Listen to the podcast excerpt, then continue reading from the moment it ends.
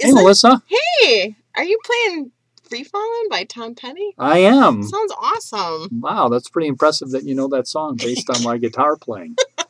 So, yeah, I was just reading some things about the election of 1824, and I was thinking about how the American people were probably thinking they were free falling as this election was happening. You know Huh. much about it? About the election of 1824? Yeah. No, no, don't? I don't know. All right. Yeah. Well, let me tell you a little bit about it. Awesome. Well, I think when you're dealing with the election of 1824, there's two main questions you have to ask yourself. Number one, was this election a turning point in American political history, and why is uh, the election called the corrupt bargain? Pretty Ooh. interesting title, yeah. Well, the so like the first question you said is it a turning point? And you know, I'm kind of guessing you might tell me that it's a turning point, but I'll have to but I I don't know anything about it. So if it is a turning point, it'll it'll be good to learn about it Yeah. because it's not like it comes to mind for the average Yeah. non-historian like me off the street. Yeah, it's kind of we're going almost on 200 years. So yeah. let me give you a little bit of the foundation of it because I think that will help understand why it's called that and why I do believe it is a turning point. So there's some political trends that are going on during this period of time. First of all, those people that are Secretary of the State uh, often, almost exclusively, go on to be president. So under Thomas Jefferson, he had a Secretary of State called named James Madison. James Madison Mm. then became president of the United States. James Madison had a Secretary of State called James Monroe. James Monroe then was Mm. president of the Yep. United States. So it seems like that was a standard, kind of like what we have to do is usually the vice presidency may be that person. At that time, it was, again, almost exclusively the Secretary of State. Uh, So that was one thing. Two is unlike our own uh, political system right now, we don't really have, or they didn't really have a political party. Okay, they had the the Federalist Party at one time, uh, but that kind of died out with the uh, War of 1812. After that, everybody's the same party, which is the Democratic that's Republicans. really hard to think about. Yeah, They're not being political parties. Yeah, and they largely agreed on many of the topics and issues of the day. Uh, the other nice thing or neat thing about this uh, election is that more people could vote. Uh, they re- took away the restrictions of owning property at this time. So Hmm. this is the first election that we actually see the popular vote. So pretty cool. Oh, yeah. And then on top of that, you have a new amendment that was passed in 1804 uh, called the 12th Amendment. Uh, they noticed that there was some problems with the elections, especially in 1796 and 1800, uh, where they had ties um, between the candidates. So they wanted to fix that. So they passed the 12th Amendment. And basically, the 12th Amendment refined how the Electoral College worked to uh, appoint president and vice president. Okay. Um, so, if uh, specifically, if the 12th Amendment said if there was nobody that got a majority in an election, uh, they would then take the top three candidates and bring that to the House of Representatives, and then the House of Representatives would decide who Um. was that person. Uh, so that happens in this election, of course. So you've got to know those couple things Okay. um, before you we kind of dive into the characters that are going to be involved. Okay. Interesting. Yeah, absolutely. Great. So we had actually six candidates running. So I know that, that the Republicans just last election had like 19, so six might not seem like anything, but it was a big deal at that time to have that many. Two of them dropped out pretty quickly. One of them was John C. Calhoun, and he decided to put his sights on the vice presidency, which he did manage to uh, obtain. Uh, but then there was still four candidates that were all running. Um, most historians see them as kind of hotheads. They didn't have a lot of patience uh, and were very opinionative. Surprise, surprise for politicians, right? So let's take you through some of the uh, like uh, the four, the top, the, the Okay. four hotheads, I'll call them. The Okay. four hotheads. Okay. So you've got Henry Clay, and Henry Clay's uh, Speaker of the House um, at the time, and he's from Kentucky. He believed in a really strong national government uh, and an, econ- an economic system based around this, what he called an American system, which had uh, high public land prices, strong uh, banking system, internal improvements, which would be canals and roads, tariffs, and really, in total, he wanted things built in the USA. So another thing that's kind of similar today is we're trying to Hmm. Bring things back.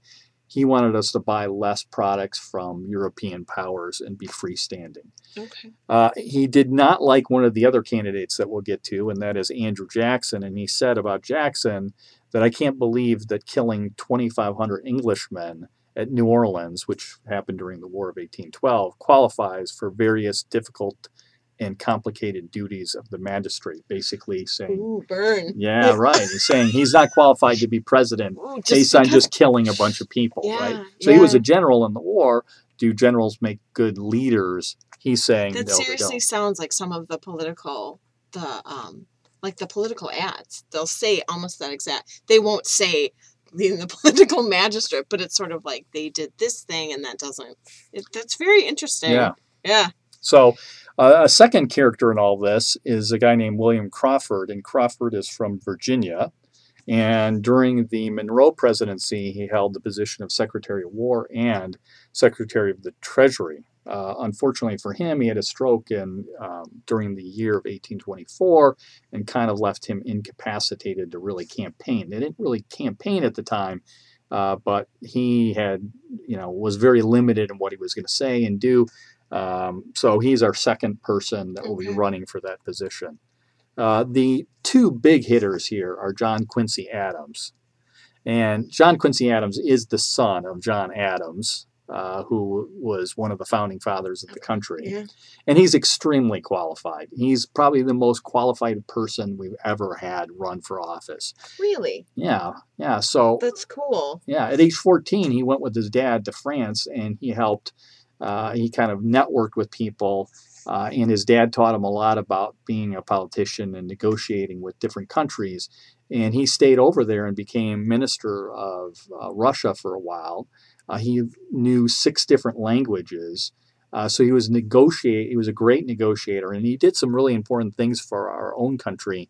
That was the Treaty of Ghent, which closed out the War of 1812. He helped purchase the state of Florida from Spain, and uh, he was really the writer of the Monroe Doctrine, which basically told European powers that the Americans were hands off, don't get involved anymore. So he was a great negotiator, had a lot of political skills. On top of all of that, he was the Secretary of State under James Monroe. So he was the kind of anointed Yeah. one Yeah. to go on and win the election because that's what had happened in the past. Mm. Other interesting things about him was that his uh, wife uh, was the first lady that was not born in the United States, and until recently with Melania Trump, uh, that was that's she's the second person in that. Oh my gosh, really? Yeah, You know, I didn't even think about that. Only two first ladies. that were foreign Huh? born. Yeah. Oh, okay. Uh, he liked to swim in the Potomac. Uh, Potomac is a river that's right next to the Washington D.C. Sometimes he swam without any clothes. So, so and he could swim quite a while. He he would put in his diary that sometimes he ran, he swam. Well, he tried to swim every day for at least an hour. Oh my gosh. Yeah, That's so- a long time to swim. Yeah. That is a long time. and he's not a young guy at this time either. So In an hour, he probably swam like well over a mile. That's a Yeah. long way to swim. so he's a very disciplined guy as well. So Oh my goodness. And I think one of the more odd things about him was that uh, when Lafayette came back from France, uh, he actually brought uh, an alligator to uh, John Quincy Adams and gave that to him as a gift. And John Quincy Adams actually left it in the tub in the White House. So Oh some people were really freaked out by his pet alligator. that wasn't his idea. That was Lafayette, Marquis de Lafayette. So he also happened to be the first president that was ever I would love to have been there, like at the moment when Lafayette Yeah, just like alligator. gave this alligator. Yeah, I don't know where he got that. I'll have to do a little bit more research on that one, but Oh. yeah, I'm sure he pet the alligator all the time. So, and then the last of those uh, four candidates and the other heavy hitter in all of this was a guy named Andrew Jackson. He was from Tennessee, and he became really popular based on the war effort of 1812. Uh, he was a general in the war, and the Battle of New Orleans was the major turning point in that war, uh, where he defeated the British. Uh, oddly enough, that battle was after the war had ended, but because they didn't have any communication back and forth, Oh, they didn't actually know that, so they fought the battle Oh, anyhow. no. So yeah. So Andrew Jackson's a war hero, and he runs on that war hero platform. He is a senator, but he's only a senator for a couple years before he actually uh, runs for presidency. But he's running as a war hero and all that. Uh, his wife did tell him not to get involved in this. She said, "I knew from the start how wrong it was, but my advice would be nothing." She said. So Jackson didn't listen to her. Uh, Jackson wa- was also uh, very ill-tempered if you slandered him or said negative things about him, he would often uh, duel with you, which is, you know, you get a shot and he gets a shot at you. Uh, he participated in at least five duels that we know of, and one of them, one of his competitors or his opponents was actually killed by him in a duel. Um, he went to his grave having a bullet inside him as well. Oh so yeah, so uh, a pretty interesting character and a person that you probably wouldn't want to mess with. So that's kind of the That foundation. quite the ballot. Yeah, Oh, got four very interesting Yes. people here. Uh, and if you look at the election results, they're pretty telling. So if you look at a map of the United States in 1824 in the Electoral College, you'll see that uh, Jackson looks like he wins both the Electoral College hmm. at 38% and the popular vote at 43%. Uh, John Quincy Adams comes in second, but a pretty distant second at 32% wow. in the Electoral College and uh, 31% in the popular vote. And that's against kind of the common, because Adams was Secretary of State, it was sort of, was it kind of a shock, do you think, at the time that Jackson did so overwhelmingly in the polls? Yeah, well, I think the country was changing at the time, and the way they were changing was that we were adding Western states, and Andrew Jackson Mm. kind of was that representation of adding those states like Tennessee, Illinois, Mm. Indiana. So as they migrated out west, he was kind of their hero to all of this. Okay. So, So you can really see that Yeah. then, that it wasn't the person that in the past was like, oh, well, this person just sort of will become president. Very interesting. So it's a ki- changing of the guard you know, that we have. Oh my gosh, yeah. uh, from people that are established. You know, George Washington, Thomas Jefferson, James Madison, James Monroe, and John Quincy Adams all came from established families that were pretty well off. Andrew Jackson is one of those people that is truly a self-made man, and so he kind of represents the common people. And it just happens to be this election where more people can vote, more of the common people can That's vote. right. So That's right. you know. Uh, nonetheless, even with him winning both of those, the Electoral College and the popular vote, he did not get the magic number, which he needed to have was 131 votes. So the 12th Amendment says if you don't get the majority, it gets thrown into the House of Representatives, which we talked about. So he didn't get 131, he got 99, but he clearly was the winner in all of that. So now the votes were going to go, or the election was going to be decided on the uh, House of Representatives. They picked the top three, and the top three were Jackson, John Quincy Adams, and William Crawford. Henry Clay was the odd man out. He did not get in that, but Henry Clay was also the Speaker of the House at the time. So he was going to have a lot of influence on who was going to decide who was going to be in the presidency or Wow. who was going to win this thing. So he does that, and with that, we have a new president, and it is not Andrew Jackson like you would think it'd be. It's John Quincy Adams. The House of Representatives votes. They give 54% of the votes to John Quincy Adams and only 29% to um, Andrew Jackson and 17 to William Crawford. And when you look at the states, John Quincy Adams picked up Illinois, Kentucky, Ohio, and Missouri Mm, basically those are the states that went for Henry Clay. Uh, Jackson lost North Carolina and Louisiana, and Crawford, well, he comes up third, way behind. So on the first ballot, the House of Representatives decides it's John Quincy Adams, which seems like a really good choice in many ways because of his experience level Yeah. and because of the tradition uh, of you know how he won and stuff like that. So uh, one of the things that I did find that was kind of interesting is that there was a senator before he voted uh, for John Quincy Adams. He meditated on his decision, and so he kind of prayed, you know, what should I do? And when he opened up his eyes, he saw a ballot on the ground, and that ballot had John Quincy Adams' name on. So he felt like God was telling him to pick John Quincy Adams.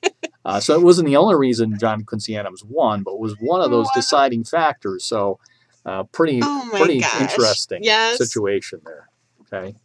In the end, all of this leads up to that Andrew Jackson's mad that he didn't win, but the worst of this is yet to come, and the worst of this is that John Quincy Adams decides to appoint Henry Clay as his Secretary of State.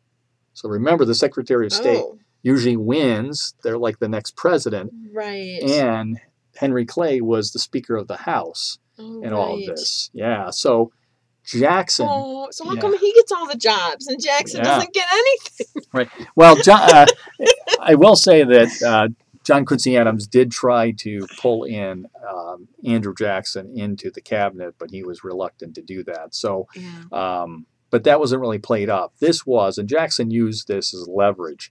Uh, Jackson was known as an old hickory, and he used his hickory stick mightily on both John Quincy Adams and Henry Clay. So Mm. he called this, he labeled this election the corrupt bargain because he said, well, John Quincy Adams said, You scratch my back, I scratch your back, Henry Clay. I will appoint you in this position, really powerful position, if you vote for me. So this looks on the Mm. face of it, there isn't much evidence to support that he did it for that reason, but you know, uh, it doesn't really matter. that the idea is out there already, and he's going to use it. He also goes directly at Henry Clay, and he calls him the Judas of the West, meaning that he's the person that betrayed, you know, like Judas betrayed Jesus, that Henry Clay uh, betrayed the country in general. So it's a very contentious thing. And shortly after that, um, the results are pretty powerful. So, you know, James Monroe had this uh, era they call historians call the era of good feeling, and it's not it's a, not completely accurate because not everybody was doing better, but it was a pretty good era. So that era closes off. That's done. All right. Uh, Jackson immediately announces, well, in October of 1825, just about seven months after the elections completed in the House, that he's running for president in the next election. Uh, he also has a lot of influence over a lot of people in Congress. So Congress goes into stall mode and Oh they don't do anything with John Quincy Adams' agenda. Nothing gets passed. Uh, it just a complete standstill at the time. Uh, it's also the beginning of political parties.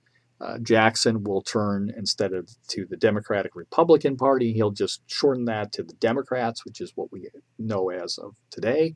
And wow. yeah, so and then we start to get a new party, which is first the Whigs. We won't get to the Republicans until the 1850s with Abraham Lincoln, but we do see the seeds that are are sown for um, for political parties there. Okay.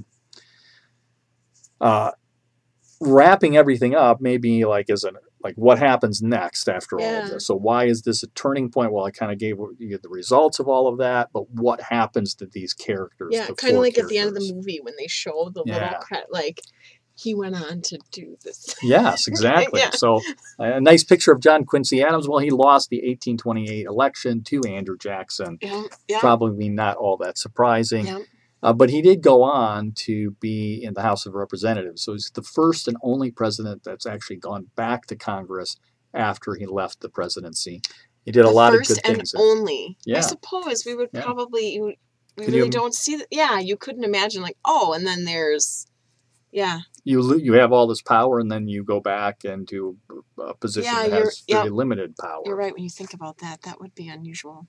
In 1848, unfortunately, John Quincy Adams, at age 80, so he wasn't a young guy, but he suffered a stroke on the floor of the Congress, and he died only two days later after Mm. that. Uh, Henry Clay, well, he he keeps on trying. I got to give him credit for that. So he's going to run four more times, but each time he runs for presidency, he loses. Uh, after he died in 1852, he will be the first person to lie in state at the Capitol Rotunda, uh, which is pretty interesting. Damn. Um, and then you've got Crawford. Crawford kind of evaporates pretty quickly. He goes back to Virginia first and then moves down to Georgia where he becomes a judge and he serves out there and he dies in 1834. And Jackson seems to be the clear winner because he'll actually have a major impact on American political history. Uh, a lot of it not so good, uh, but he might win two elections and he might influence the political party. Uh, but his wife does die before he even gets in the office, Oh. and which is a pretty sad moment for him because she he was labeled as uh, really taken uh, to task in the second election or the election of 1828. So, so there you have it. I don't know if that was interesting, but It know? was. It was fascinating. There was so much going on and um so much that you know, like you said, Jackson had a lot of influence during his you know, his time in the political arena on American politics. This was really kind of where he first like what a beginning than to Yeah. have this corrupt bargain election and that but then oh my god it's it's really interesting to and it's interesting to see who becomes major players and who and who don't like some you started with the candidates and people went their different ways and yeah, I Wow. think um, I think a lot of Americans probably felt like they were free falling. So, yeah you know, yes oh, oh yes absolutely no just See, it's like all making time- sense. it's all making sense now yeah, I don't know if Tom Petty knew that, but now every time i hear free falling i'll think about i'll think about this the i'll think cru- about jackson and the corrupt bargain yeah, and the things that he went through and did. And I'll think about John Quincy Adams and probably about the alligator. well, the alligator is hard to top. I it is think, hard so to tell. Maybe we should get one for Harper College here. That's a good idea. Awesome. Well, Thank- thanks for stopping by. Oh my gosh, thanks for the story. That was really interesting. Great. So, yeah. All right, I'll leave you back to the the Tom Petty and the free falling. All right, All right. got to practice. Yep. Take care, Robert. Thanks, Melissa. Yep. Bye.